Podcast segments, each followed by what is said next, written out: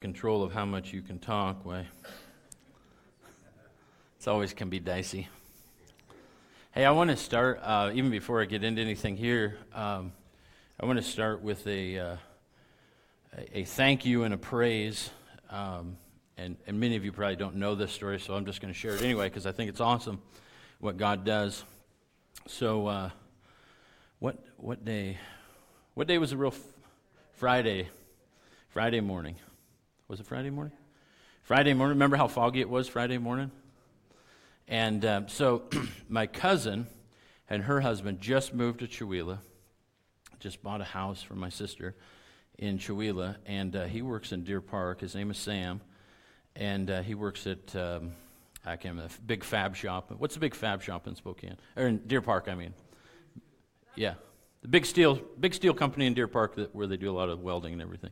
I can't remember the name, but Anyway, uh, so Sam, to avoid all of the hassle of 395, went through Springdale, went down uh, that way, and uh, in that fog, he fell asleep driving on his way to work early Friday morning, rolled his car, and uh, when we got the message, Tammy and I got a message, uh, the prognosis looked really bad for Sam. Uh, he was bleeding on the brain, massive concussion, um, internal bleeding, Give me the, give me the rundown. Too many breaks to tell. And uh, yeah, fractured skull. He was bleeding internally. Anyway, so so as we're kind of gathering that information, putting it out on the prayer chain for for here, and like I said, I would guarantee probably nobody here knows him, but uh, you guys started praying. Other churches started praying. Their home church that they go to in Spokane, of course, was praying for him.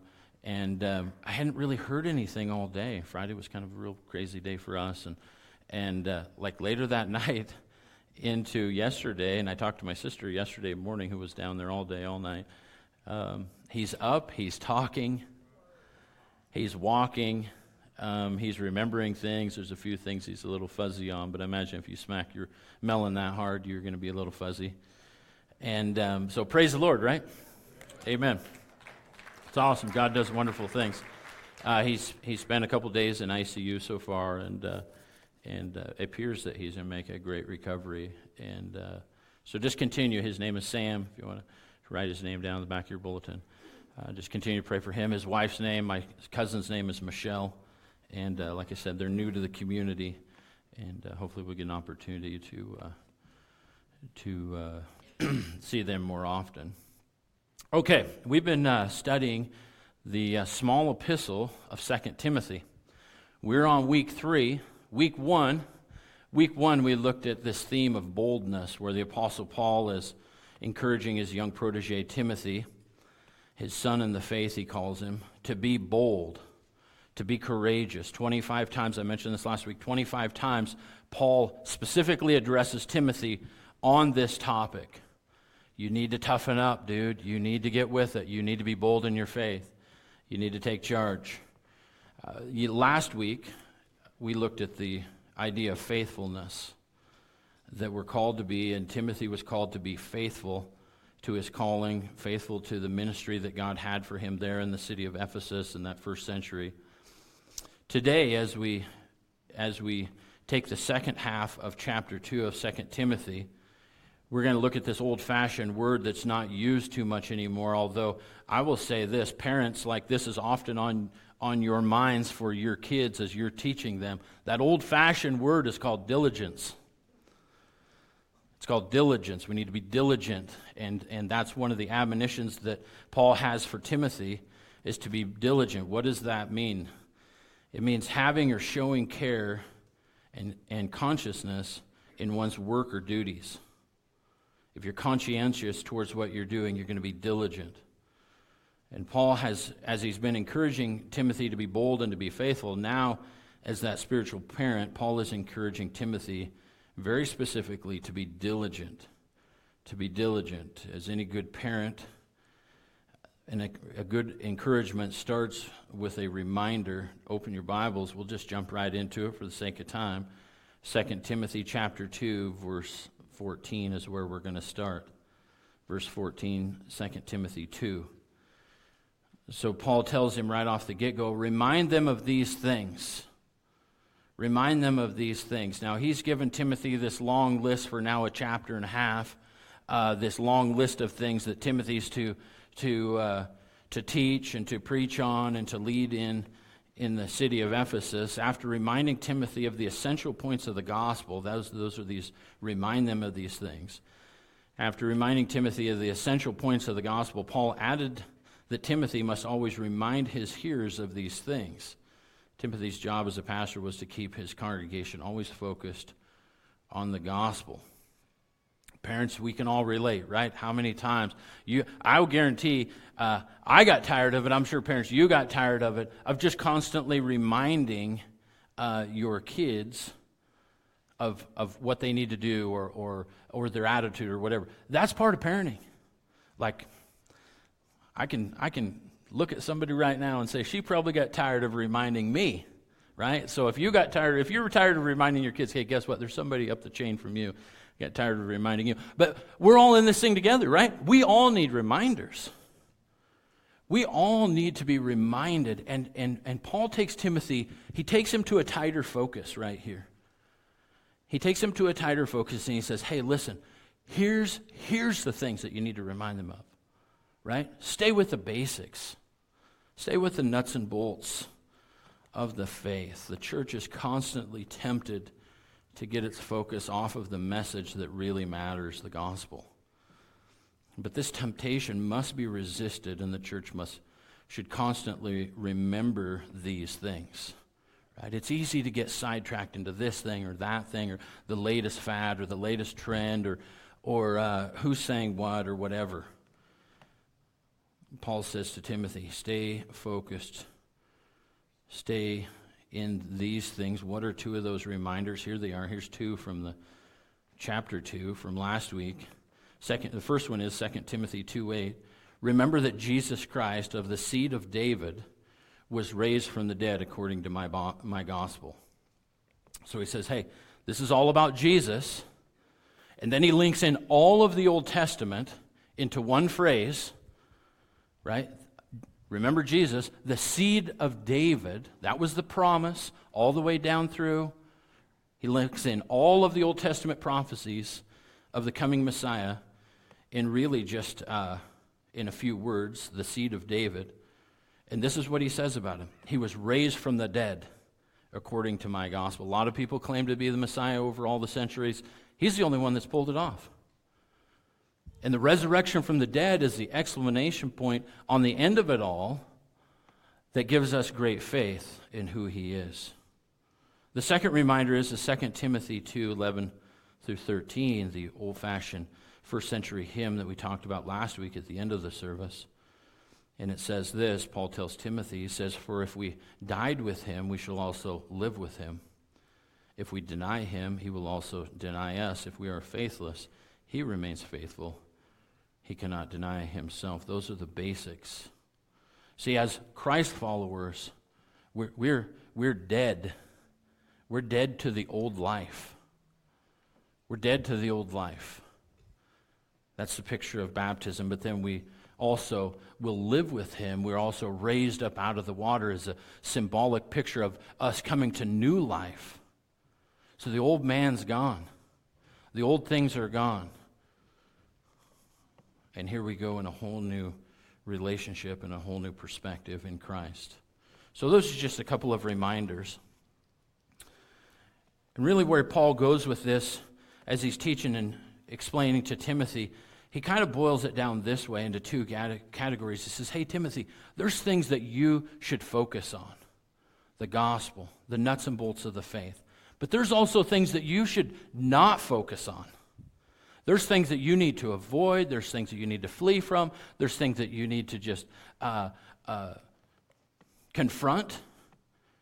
And so there's kind of these two lists, and we're going to kind of go through several of those things that, enc- that Paul encourages Timothy to not focus on. The first of that is found in fr- right here in the same verse, verse 14.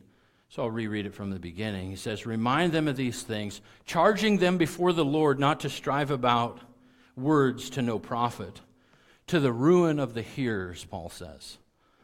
This is the first thing that, he, that he's really coming down on, that Paul's really coming down on. Struggling over words. Struggling over words. When we strive and argue over words in a conversation, uh, hey, we have to be aware of who's listening in. And is that conversation edifying to the person that's listening in, or is it not? And Paul says that this uh, uh, striving about words that are to no profit, that it can ruin people. It can run people off the rails in their faith. Here's a phrase for you. About the time that we think we're winning the argument, we lose the audience. Right?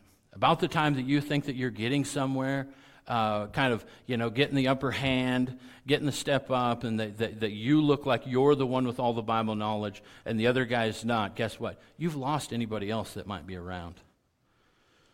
There's a great quote here by theologian John Calvin says, Let us, about this verse, he says, Let us notice first that teaching is rightly condemned on the sole ground that it does no good if what you're teaching, if what you're, if what you're coming across with, if your side of the argument is not making any headway, is not profitable, should be condemned.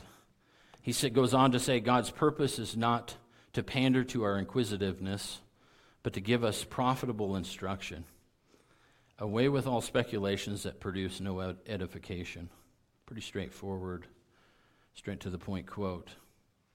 And next, Paul encourages Timothy with the key verse that we really want to camp on today. So, the first thing that he says to deny is the struggling over words. And rather than that, he says, rather than that struggle, here's something you can be really focused in on. Verse 15 Be diligent, he tells Timothy, be diligent to present yourselves approved to God, a worker who does not need to be ashamed, rightly dividing the word of truth. 72 years ago, Lance Latham and Art Rorheim founded a children's ministry in the Chicago area with the vision that kids would gather weekly to study the Bible and to have fun in the process. 72 years ago, they named that ministry after this verse. They named that ministry Awana. So they get the acronym here approved. Uh, notice there's no S on the end, by the way. It's kind of an inside Awana joke.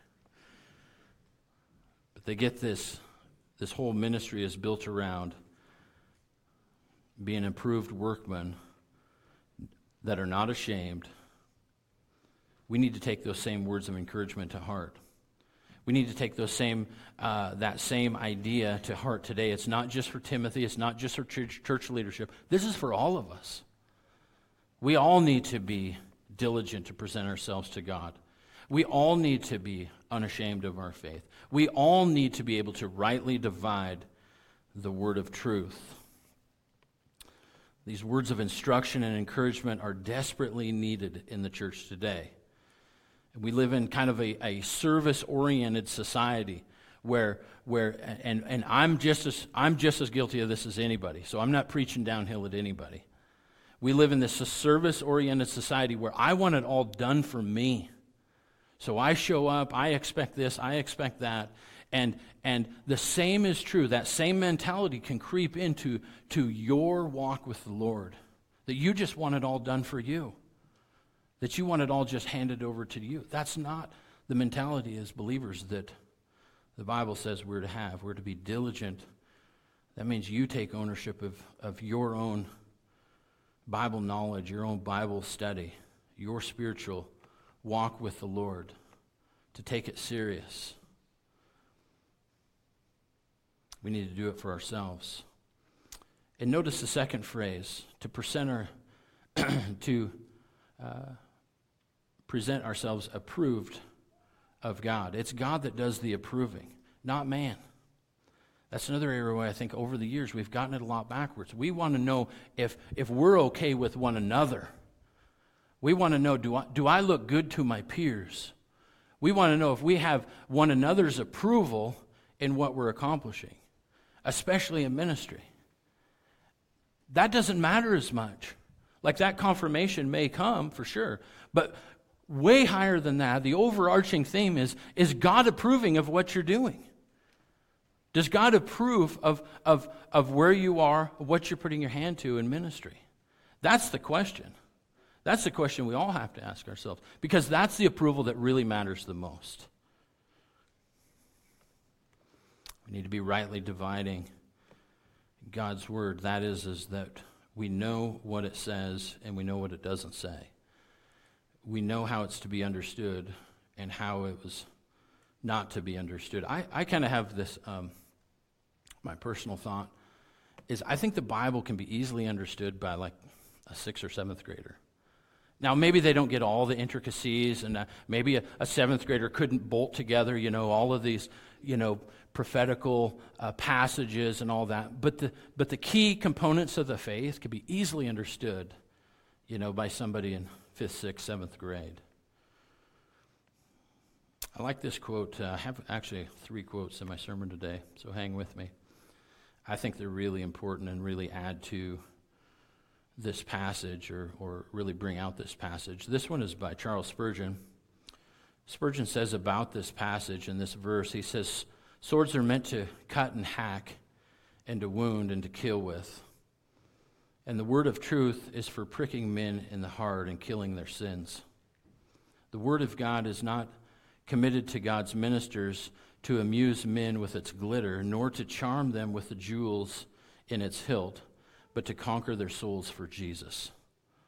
Like if we if we can get that, that that's what the word of God is to do. Like that's how we should handle the word of God. Not to bludgeon somebody over the head with it, but the word of God itself, uh, in regard to non-believers and believers alike, is to bore in and deal with heart issues. To bore in and deal with my heart issues, to bore in and deal with your heart issues, not just the externals not just the, eh, the, the externals. I, I, I, I, like this uh, illustration, and that is, is that as parents, we can deal with the externals. But if we're going to parent and parent biblically, we need to parent like God parents us as his followers, and that is, is from the inside out. God always goes to the inside of us and deals with our heart issues that then affect the externals. We've told our kids for years, hey, I can, I can affect your environment, but sooner or later, you're not going to be in this environment. And when you're outside of this environment, the thing that's going to matter most to you is what you truly believe. Is what you truly believe about who God is and about what God says in His Word. So, parent from the inside out. God parents from the inside out. The Word of God does the same thing. It affects us, and it should affect us from the inside out. You don't have to clean yourself up in life to come in here. Come on in here. Let the Word of God affect you, but allow it to have that effect. To conquer the souls for Jesus, Spurgeon says. Paul goes on to say in verse 16 Shun profane and idle babblings, for they will increase to more ungodliness, and their message will spread like cancer. Hymenaeus and Philetus are of this sort, who have strayed concerning the faith, saying that the resurrection is already past, and they overthrow the faith of some. That's the next three verses. This next uh, idea on our list of things that the Lord would have us to avoid is idle babblings. And it's really similar to this idea of struggling over words that we saw earlier idle babblings are kind of described destructively these three ways. They have a tendency to increase to more ungodliness, they spread like a cancer, and they produce a straying from the truth. When we just kind of a ramble, you know, this is idle babble, it's just kind of this rambling on, rambling on, rambling on, false teaching. These babblings are profane, the word says not because they use bad language, but because they're unholy in contrast to the holiness of God's word. And they're idle because even though people like to hear them, they don't have any lasting value. Idle babblings. Paul uses this example of these two fellows here, Hymenaeus and Philetus. And uh, what was going on there was uh, kind of maybe either one or both or a combination of the two is that they were teaching that they were already in God's millennial kingdom or that there was no resurrection to come. In other words, it already had occurred. And I wrote in my notes, I'm thinking, as I'm writing my notes, I'm thinking, great, we missed it. Right? You ever come home? We play this trick on our kids once in a while. We come home. I think it was Robbie and I and Tammy and the girls are gone. He's like, they were supposed to be here. He was a little guy. They were supposed to be here. Where'd they go? I said, I don't know. Maybe they were raptured and we missed it. you know, made him kind of sit up straight for a minute. And it's the same kind of a thing here. Like, great, maybe we missed it. Just kidding. Like, we didn't miss it. They're in error. They're teach, not teaching according to what the word says. And the problem with false teachers, the problem with not dividing the word of God rightly, is, is that there's always this drag down. There's always this vacuum that drops in with them. And anybody that kind of gets sucked into that vortex of, of idle babble, Paul calls it, gets kind of sucked in and sucked down with them. They're planting seeds, that's right. They're planting seeds. And there's really one solution to navigating this uh, minefield of false teaching and it comes in the next verse, where Paul says in verse 19, Nevertheless, the solid foundation of God stands. Like if you want to, if you want, if you don't get anything else from today, know this is there is there is a clear pathway, a clear pathway to avoiding false teaching today. And it's been the same from the beginning. It's the solid foundation of God's word. So if you're unsure, Get this baby out and wear it out, right? Amen? Get this thing out on the table in the morning or in the evening or when you're having lunch. Be on the, on the app on your phone, studying God's Word, listening to God's Word. I'll tell you one, and I, I'll say this all year long until we're probably done with it, and then some. One of the best things I've ever done was this year we're doing the chronological read through the Bible, kind of bolting it all the way through, beginning to end, Genesis to Revelation. It's amazing. It's amazing the things I, as, as I listen to it, because I do the audio part, as I listen to it, there's things that I know that I've read before, but they just pop back up. They give me a new thought, they give me a new idea. It's, it's relevant today, different than it was the last time I read it, which was maybe 10, 15 years ago. There's some amazing things in there. I don't want to get sidetracked. I have a lot of thoughts on that right now. It would be easy to do that. But Paul says, nevertheless, the solid foundation of God stands. Having this seal, the Lord knows those who are his, a quote. And another quote, let us, everyone who names the name of Christ, depart from iniquity. He gives us a little example here in verse 20 of 2 Timothy 2. He says, But in a great house there are not only vessels of gold and silver, but also of wood and clay some for honor and some for dishonor. Therefore, if anyone cleanses himself from the latter, he will be a vessel for honor, sanctified or set apart, and useful for the master, prepared for every good work. Paul's given Timothy and us a lesson on rightly dividing God's word while dealing with this false teachers. And these two quotes here uh, are not just something that he just pulls out of the sky. No, these two quotes come directly from a, a really tense moment that the nation of Israel had uh, under Moses' leadership. And I mean tense because the, and I'm just going to read it for you because I think the, the word speaks well in us for itself. But these two quotes are drawn from the book of Numbers, and the backstory there in the Numbers chapter 16 is a guy and 250 other men rose up to challenge Moses' leadership over Israel. They rose up, they were frustrated, they didn't like the direction things were going. You know, however it happened, they tried to call for a convention, you name it. And Korah and these other 250 men, they thought Moses and Aaron had kind of picked themselves for leadership like that they were somehow self appointed rather than God appointed. And they wanted to change that, they wanted to challenge that. So Moses replies to Korah in this back and forth, and I'm just going to read a verse here, and then we're going to read more of out of number 16. Moses replies to this challenge this way It says in Numbers 16:5, and he spoke to Korah and all of his company, saying, Tomorrow morning the Lord will show who is his and who is holy. That's that tie back to the Lord knows who are his in 2 Timothy chapter 2, verse 19. And Moses goes on to say, and so uh, tomorrow morning the Lord will show who is his and who is holy, and will cause him to come near to him, that one who he chooses, he will cause to come near to him. And uh, Korah's response, for the sake of time, I'll give you a little bit of a, a synopsis there. Korah's response was uh, he remained pretty hard hearted and hard headed about it. He was trying to force some change, he was trying to force something to happen. He kept pushing the people to rebel against Moses, and ultimately they were really rebelling against God. And God's anger burned against the people. Pick it up in verse 20. Number 1620 says this. I'll read quite all the way through the passage, and you guys can pick out the second quote out of 2 Timothy from here.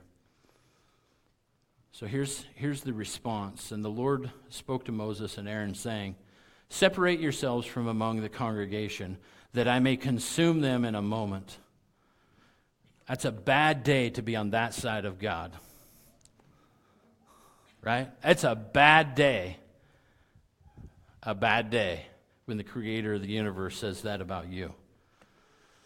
Verse 22 says, Then they fell on their faces and said, O God, the God of the spirits of all flesh, shall one man sin and you be angry with all the congregation? So the Lord spoke to Moses, saying, Speak to the congregation, saying, Get away from the tents of Korah, Dathan, and Abiram. Then Moses rose and went to uh, Dathan, excuse me, I didn't pronounce it right last time, Dathan, Abiram, and the elders of Israel followed him, and he spoke to the congregation, saying, Here's your quote Depart now from the tents of these wicked men, touch nothing of theirs, lest you be consumed in all their sins. So they got away from around the tents of Korah, Dathan, Abiram, and Dathan and Abiram came out and stood at the door of their tents with their wives, their sons, and their little children. And Moses said, By this you shall know that the Lord has sent me to do all these works, for I have not done them of my own will. If these men die naturally like all men, or if they are visited by the common fate of all men, then the Lord has not sent me. But if the Lord creates a new thing, and the earth opens its mouth and swallows them up with all that belongs to them, then they go down alive into the pit. Then you will understand that these men have rejected the Lord. Verse 31 says, Now it came to pass, as he finished speaking all these words, that the ground split apart under them, and the earth opened its mouth and swallowed them up with their households and all the men of, with Korah with all their goods. So they and all those who went uh, with them went down alive into the pit. The earth closed over them, and they perished from among the assembly. Then all Israel who were around them fled at their cry, for they said, Lest the earth swallow us up also. And fire came out from the Lord and consumed the 250 men who are offering incense, the people that, the men who Korah had said, hey, let's, let's see if we can kind of override this thing with Moses. Yeah, I don't work that way. It doesn't, like, like you, you're not going to thwart the purposes of God, the word says. And God had a purpose in what he was doing with Moses. And he wasn't going to stand for rebellion from them. And Paul's bringing up this whole story. He's bringing the whole story up in two quotes to remind Timothy to remind Timothy hey, God knows who, who, are, who are his. And, and anybody that, that claims to be his, they're marked in this way. They just get away from sin, they just flee from sin, they deal with sin. Right? They don't let it just linger around. They don't let it be contentious. They don't let it start to build a little momentum. You guys realize that? Like the little sins in our life, they don't just stay little, they build momentum. They get a little something going in our life. They start affecting one part of our life, they start affecting another part, and another part over here, and another part. Of, next thing you know, just like in number 16, we have a full on rebellion of sin within us because we didn't deal with it when it was small enough to be dealt with.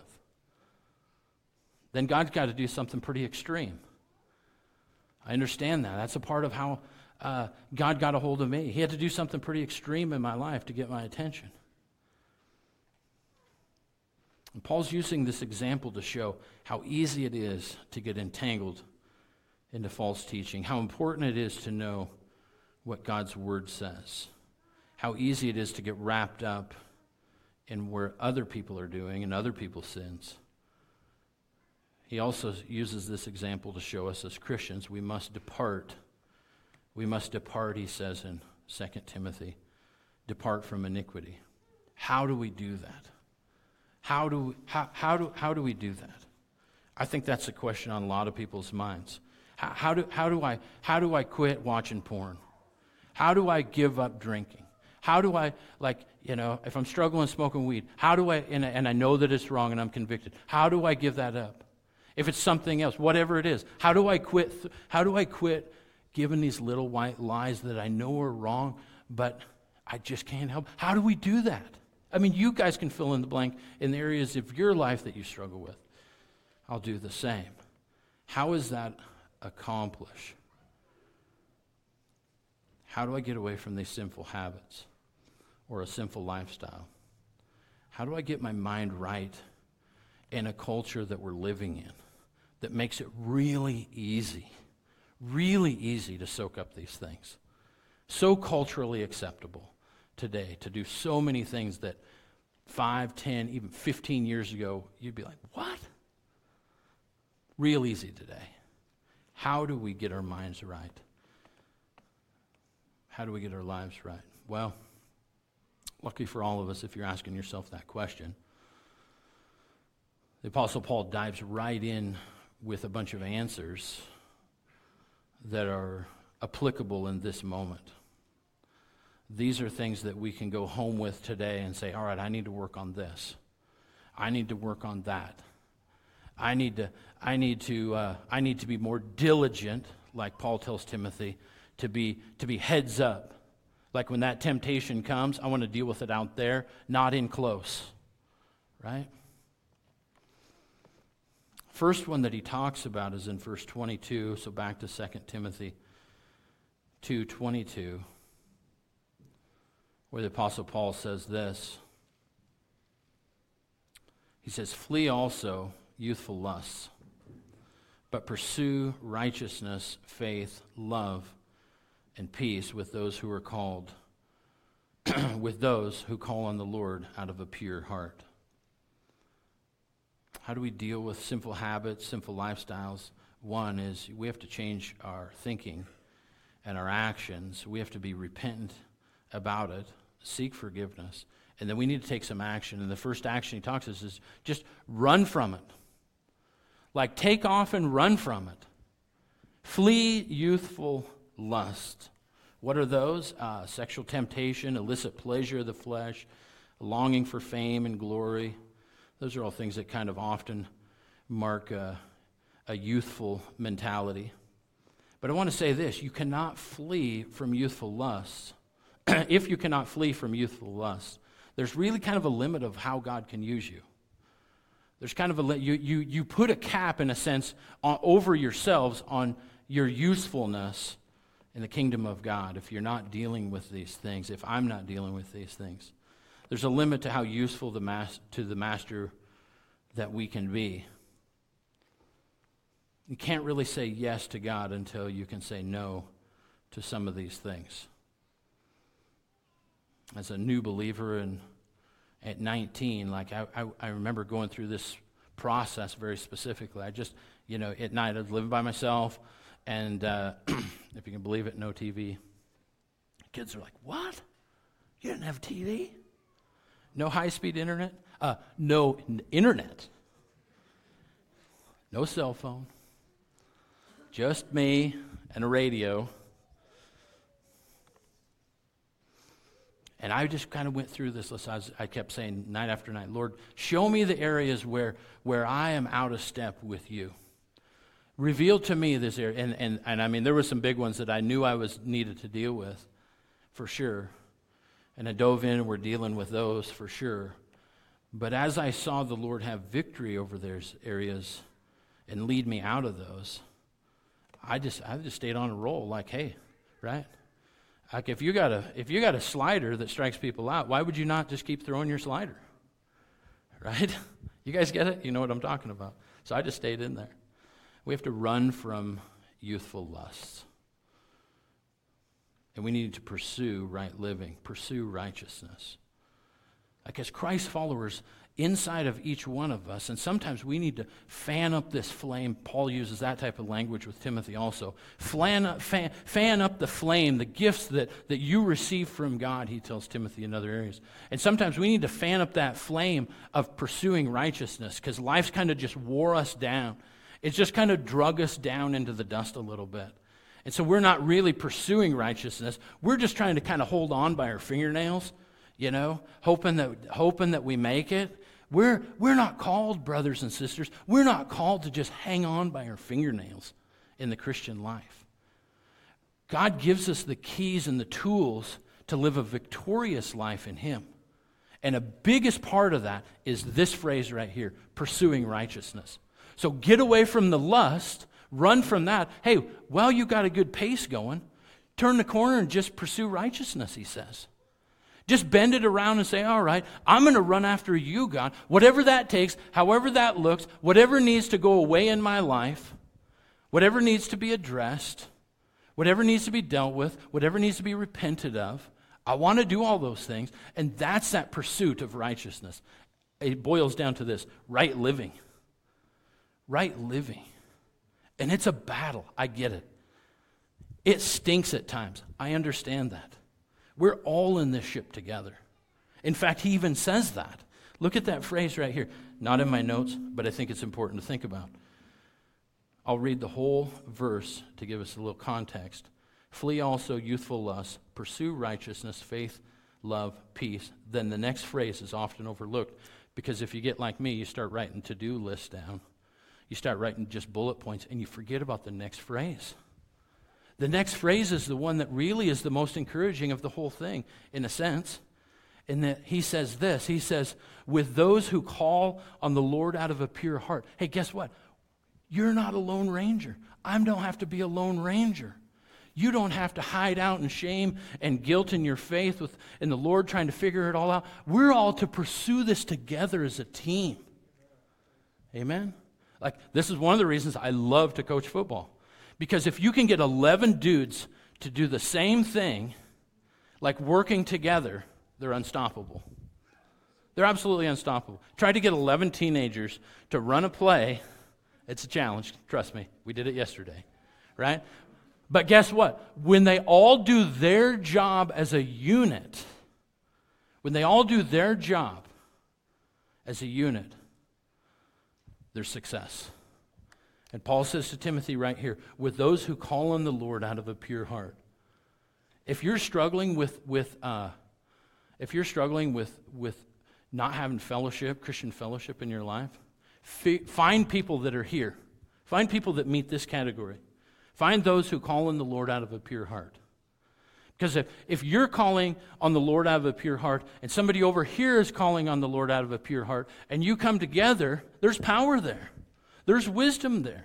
There's encouragement there. Right? There's, there's going to be opportunities, and I know you guys are going to get real tired through the next three months of me talking about football. Just hang in there. Right? Because here's the reason why. There's times in a football play, and I'm kind of an offense guy, where you need to have two of your guys on one of theirs for at least a minute or two. There's times in our Christian walk where you need a brother and you, or you need a sister in the Lord to come right alongside of you and say, Hey, I'll team up with you. I'll battle with you. I'll go against this thing, right? I'll be your brother. I'll be your sister. I got your back. We're a team. And Paul's building in this idea for Timothy because the church in Ephesus was all over the map in what they believed, all over the map in, in uh, Greek philosophy and, and, and all that goes with all of that. They were all over the place. And so Paul's, I got to put my water down. Paul's telling Timothy, bring these people together, battle together, work together, lean on one another. Lean on one another. Do it together. We're to battle sin together. And we're to pursue righteousness together. And we're going to pursue the next thing, faith, together. And we're going to pursue love together. And we're going to pursue peace together. We're going to pursue peace together. Cleansing can never be a matter of just avoiding the bad things, it must also be the pursuit of the good things. Therefore, there are both things that we must flee from and things that we must pursue. Paul wrote in Romans chapter 12, verse 18 If it is possible, as much as it depends on you, live peaceably with all men. As much as it depends on you, live peaceably with all men. I'm going to encourage us to tackle this thing and to keep pursuing this thing of peace. And here's the reason why our culture says it's totally okay for people to just battle it out. Now, it used to be that just way, way uh, you know, uh, on the evening news, right? Where you just have, or, or in a big debate in an auditorium. But in the last several years, that battle has turned to the backyard fence. It's turned to the grocery store aisle. It's turned to the gas station pump. And, and, and, and people in the same communities now uh, are just at each other's throats. It's, it's horrendous. It's sad. I don't know how else to describe it. Pursue peace. Hey, as much as it depends on you, Paul tells the Romans, live peaceably with all men, something for us to pursue. Pursue righteousness, pursue faith. What does it mean to pursue faith? Here's what it means is that when you're walking and living by faith, you're trusting that despite the circumstances, God has an awesome plan ahead. That's what, that's what we are praying for for Sam this last couple of days. Despite the odds, despite what the doctors say may happen, despite how horrible the news it might be, we're trusting in faith that regardless of what happens, God has a good plan. And we're going to believe God for that good plan, even if it doesn't come out the right way that we think on this side of eternity, that God has a good plan for Sam in the long run of eternity. And if it turns out right, like it has so far, praise the Lord even more. Right? That's what, that's what pursuing faith is. And we need to be encouraging one another more and more as days go on. Hey, bro, walk by faith. Trust God. Don't get impatient. Don't get impatient. Trust God in this thing. Hey, sister, just keep walking by faith. Keep walking by, keep your eyes on the Lord. Don't look at your circumstances so much. Keep your eyes on the Lord. We need to be doing that with one another more and more. That's why I love before the service and after the service, because those are the conversations that are happening in this room. That's what pursuing faith is. We need to encourage one another to do more and more of that. It's easy sometimes to come to talk about work, to talk about the weather, talk about the Mariners. Nobody likes talking about the Seahawks anymore. I get it. It's easy to come here and to socialize that way. I'm encouraging us. I'm really putting it out there in this moment, when you link up with people, shaking hands, talking about things, get into these topics. How are you doing? How's your walk? You know, how can I pray for you today? All those types of questions are awesome.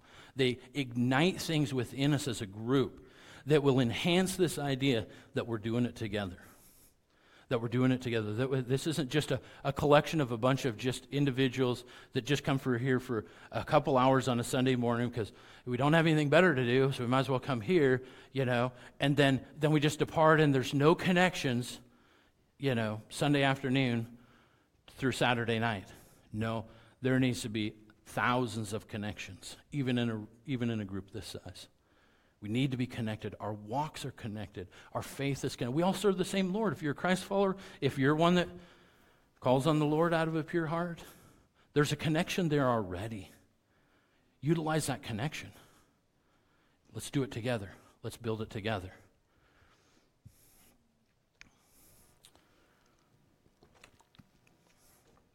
A third thing that um, Paul encourages Timothy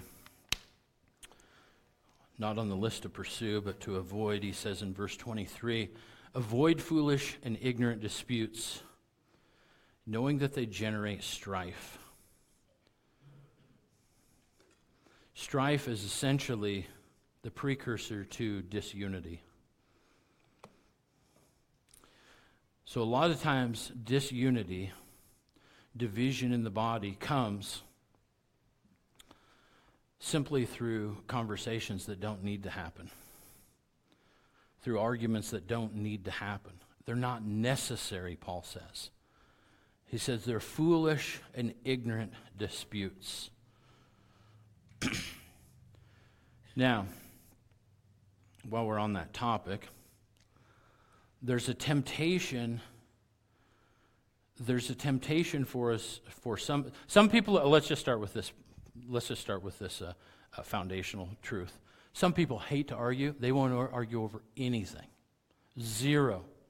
So the, the first time that a couple voices get a little heated and, and there's, you know, squaring off shoulders and we're kind of going nose, and, and you know who, you know if you're in that category where you don't like confrontation and you're just like, you're the person that's like the minute to do, so, and it can be Josh and I because we've gone head to head a few times and we're both pretty confident fellas. So, uh, and, and we can, we can disagree on some things, but, but our relationship bridge is strong enough that we know that we can handle that what we have to be careful with is the first thing. We need to be careful if it's him and I. We need to be careful of who might be listening that might run their faith off the rails.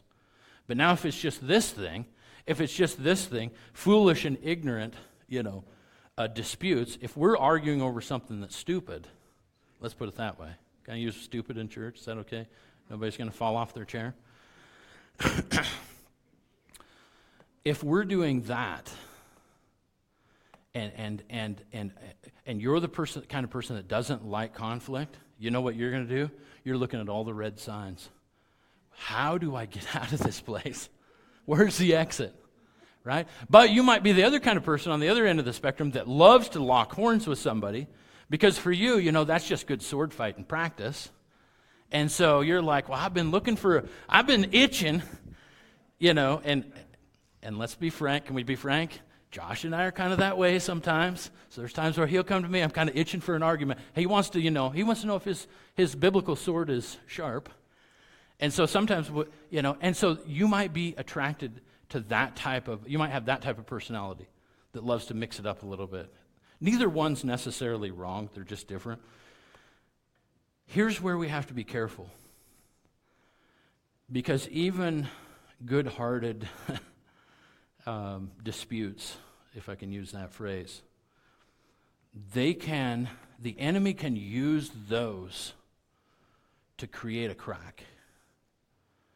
The, the enemy can use foolish and ignorant disputes to, to just start the smallest of division.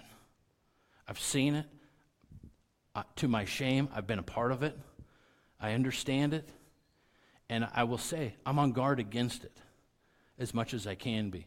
Now, but that doesn't mean that I'm not tempted to lock horns too at times. But we need to be really careful as Christ followers that we don't engage in that and, and allow the enemy to cause disunity, to cause a fissure in the body. So he says, avoid foolish and ignorant disputes, knowing that they generate strife. And a servant of the Lord must not quarrel but here's the thing to pursue but be gentle to, gentle to all. Gentle to all. John Calvin says Paul's meaning is that gentleness should be shown even to those who least deserve it. And even if at first there's no apparent hope of progress, still the challenge must be accepted. We need to learn to be, if, if you're maybe the, maybe the person on one side of the spectrum that's non confrontational, sometimes you need to just man up a little bit, right? You need to know when it's the right time to engage. But if you're, if you're prone to be an arguer, if you're f- prone to, to lock it up, you need to really be cognizant of where you need to be gentle in that. Where you need to be gentle in that thing.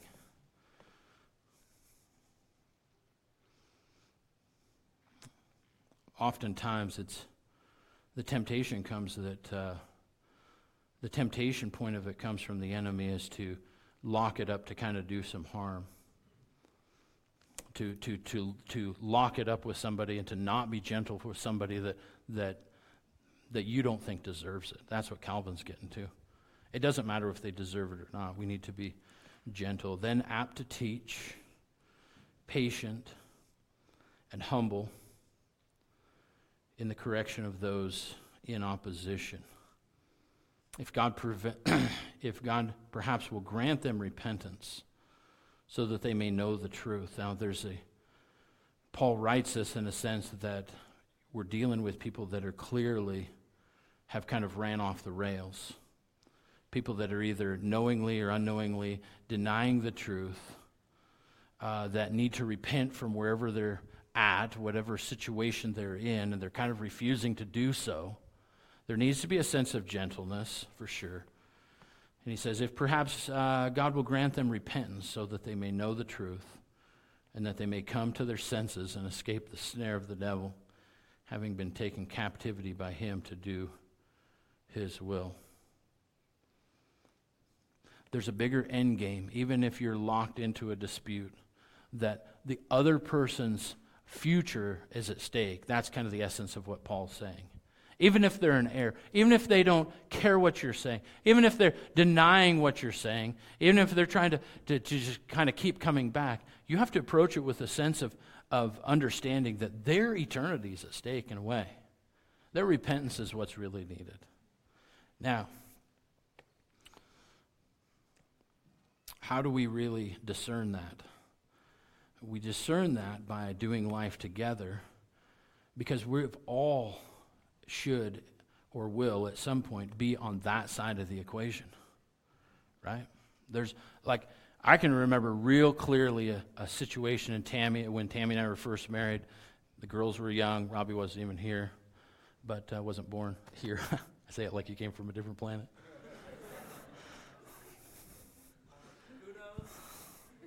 We probably should have told you before now. There's a situation that kind of arose in our marriage that, uh, that I needed to be challenged on. That I needed to, somebody to step in and gently but firmly pull me aside and say, hey, you need to address this. You need to get a handle on this. Like the end game for where things are going for you guys is not healthy, it's not good. And, and they're, they're, they're putting the finger on my chest. So I was the one, I was the one that needed granted towards repentance. I was the one that needed to get humble. I was the one that needed to, to come before the Lord and my wife and whoever else and say, you know what? You're right. I was the one on the wrong side of this thing. And the turnaround needed to start with me. Before it would start with her, it needed to start with me. I need to take responsibility in our marriage and deal with some things. So, how do we do that with other people? Uh, it's through kind of experiencing it yourself in a way. Who knows? You might just uh, be used in somebody else's life to help turn them around. That's kind of God's goal in the thing, is that He uses you and I to help you and I, right? He uses you and I to help other people inside and outside of the faith to make the 180 turn. We often don't make this 180 turn that's needed. The Bible uses the word repentance. We often don't make that just an epiphany doesn't fall out of the sky right? Now, if the ground would open up like it did for Korah, and we were standing there watching it, I'm guessing what? There would be every one of us in here. Man, we would be rolling off. We would on our knees repenting every sin possible because if God did that today, we'd, we'd stand up and pay attention just like they did for sure. Things don't happen that way that so much right now. Future days, different story. In the meantime, God uses one another to help one another move forward in their faith. Be that brother and sister in the Lord. If the worship team wants to come on up, be that brother and sister in the Lord that's, that's pursuing the right things. That's pursuing the right things and avoiding the wrong things. Be that brother and sister in the Lord that is, that is pursuing peace, pursuing faith, pursuing love. Be that brother and the sister in the Lord that can have hard conversations, but do it gently. Th- those are all learned skills. And you don't learn, you don't, you don't just get the package, open it up, and go. Those are learned skills. But we have to be in the faith, we have to be exercising, and guess what? You're going to make some mistakes in the process. I know I have. Sometimes I still do. You're not going to do it right every time. That's where you're humble, right? But be the brother and the sister that God can use to advance his kingdom, to, ad- to grow his kingdom, to grow his body. Would you stand as we close with a worship song?